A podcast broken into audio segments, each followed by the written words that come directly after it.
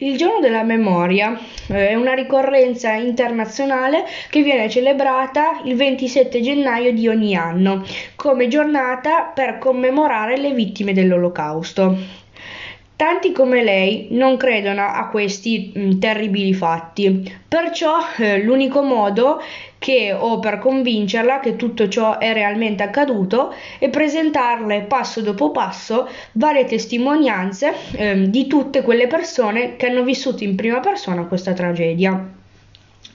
Um, uno dei testimoni più conosciuti eh, è sicuramente Primo Levi, uno scrittore italiano e partigiano antifascista che il 13 dicembre del 1943 venne arrestato dai fascisti in Valle d'Aosta.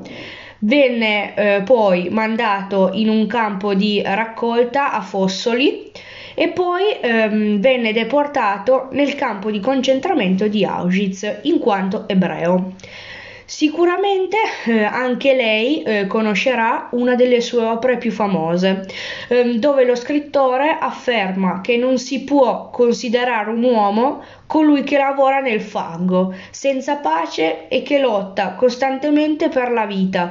E tantomeno ehm, si può considerare eh, donna una persona senza capelli, senza nome, senza più forza eh, di ricordare ehm, e con il grembo freddo come una rana d'inverno.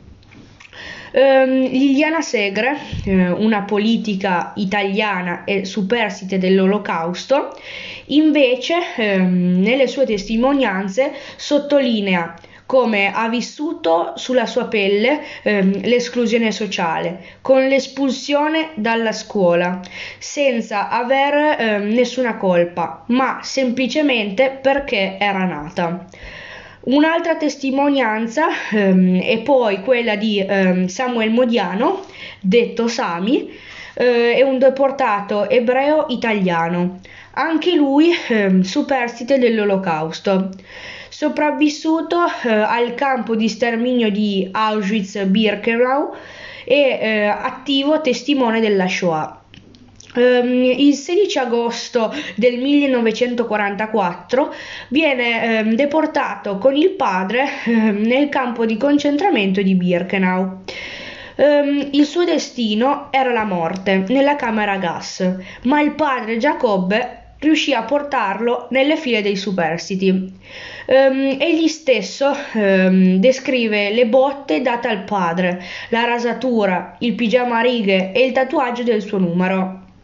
Um, un'altra storia uh, che la dovrà far riflettere è quella uh, delle due sorelle Bucci. Uh, che raccontano ehm, di essere state spogliate e marchiate con un numero che ormai fa parte di loro stesse e che non vorranno mai cancellare. Um, ad oggi eh, si rendono conto eh, di essere state fortunate ad essere state deportate quando erano ancora bambine, perché eh, ehm, quando si è piccoli ci si adatta eh, più velocemente rispetto a una persona adulta. Infatti eh, si convinsero eh, che ehm, quella sarebbe stata la loro nuova vita. Ehm, infine, la toccante storia di una giovane ebrea tedesca, Anna Frank, diventata un simbolo della Shoah per il suo diario, scritto nel periodo in cui lei e la sua famiglia si nascondevano dai nazisti, ehm, e per la sua tragica morte nel campo di concentramento di Bergen-Belsen. Um, lei sicuramente la ricorda per il suo famoso diario, nella quale uh, scrive di essere oppressa dal fatto di non poter uscire per la paura di essere scoperta e fucilata eh, la vita di tutte queste persone eh, rimase segnata per sempre eh, e nulla potrà mai cancellare tutto quello che è accaduto. Io penso che tutto ciò che ho detto fino ad ora possa essere sufficiente per dimostrare ehm, che tutte queste atrocità sono accadute realmente. Infatti non riesco a capire come esistono ancora oggi persone come lei che neghino la chiara evidenza di questi fatti.